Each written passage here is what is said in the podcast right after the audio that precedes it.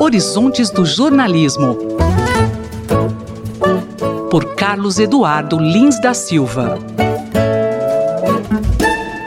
Professor Carlos Eduardo, estudos indicam que a cobertura de notícias relacionadas às mudanças climáticas são diferentes nos jornais impressos e na televisão, na mídia americana.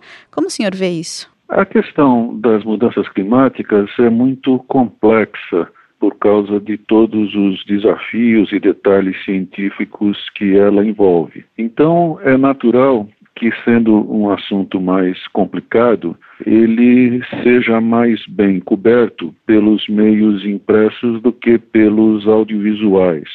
No entanto, tem havido uma preocupação crescente da parte de jornalistas e produtores de televisão nos Estados Unidos para que essa situação se modifique. E há até uma campanha organizada, em princípio, pela Columbia Journalism Review, para tentar fazer com que as emissoras de televisão, assim como jornais e revistas, este ano, em setembro, na semana de 16 a 23, façam uma cobertura mais intensa e mais em profundidade dos assuntos de mudança climática para atender às demandas da sociedade, que são crescentes para que esse problema seja rapidamente absorvido na pauta de políticas públicas de diversos países.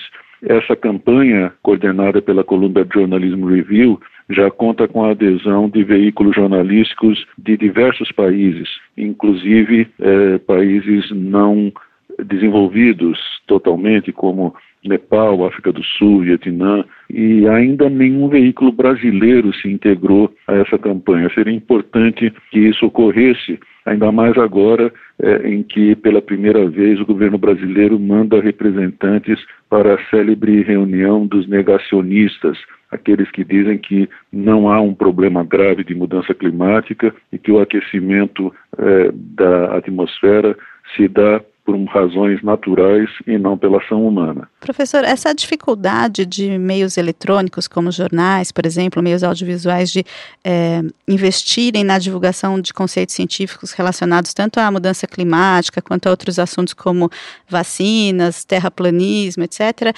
não ajuda a, a facilitar um pouco a, a, divulgação dessas noções erradas, de, do crescimento dessas noções equivocadas na sociedade? Sem dúvida, sem dúvida.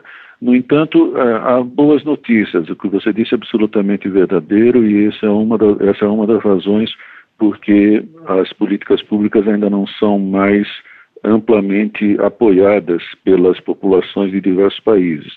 No entanto, é, estudos recentes de métricas de audiência, principalmente de jornais nos Estados Unidos e na Europa Ocidental, mostram que o interesse por esses temas tem crescido muito, principalmente nos anos de 2017, 2018 e continuam crescendo. Isso se dá, em parte, a essa campanha mundial que estudantes secundaristas, estudantes de colégio e de ginásio de segundo grau, têm feito pelo mundo todo em favor da defesa do meio ambiente. E, de novo, em setembro desse ano, esses uh, estudantes esperam conseguir que as demonstrações cheguem à casa das dezenas ou talvez centenas de milhões de alunos que sairiam de sala de aula em um determinado dia, um determinado horário pelo mundo inteiro para exigir que os adultos, que as autoridades hajam mais em benefício da manutenção de um meio ambiente saudável e hajam em relação aos problemas do aquecimento global. O jornalista e professor Carlos Eduardo Lins da Silva, colunista da Rádio USP, conversou comigo, Márcia Blasques. Horizontes do Jornalismo. Por Carlos Eduardo Lins da Silva.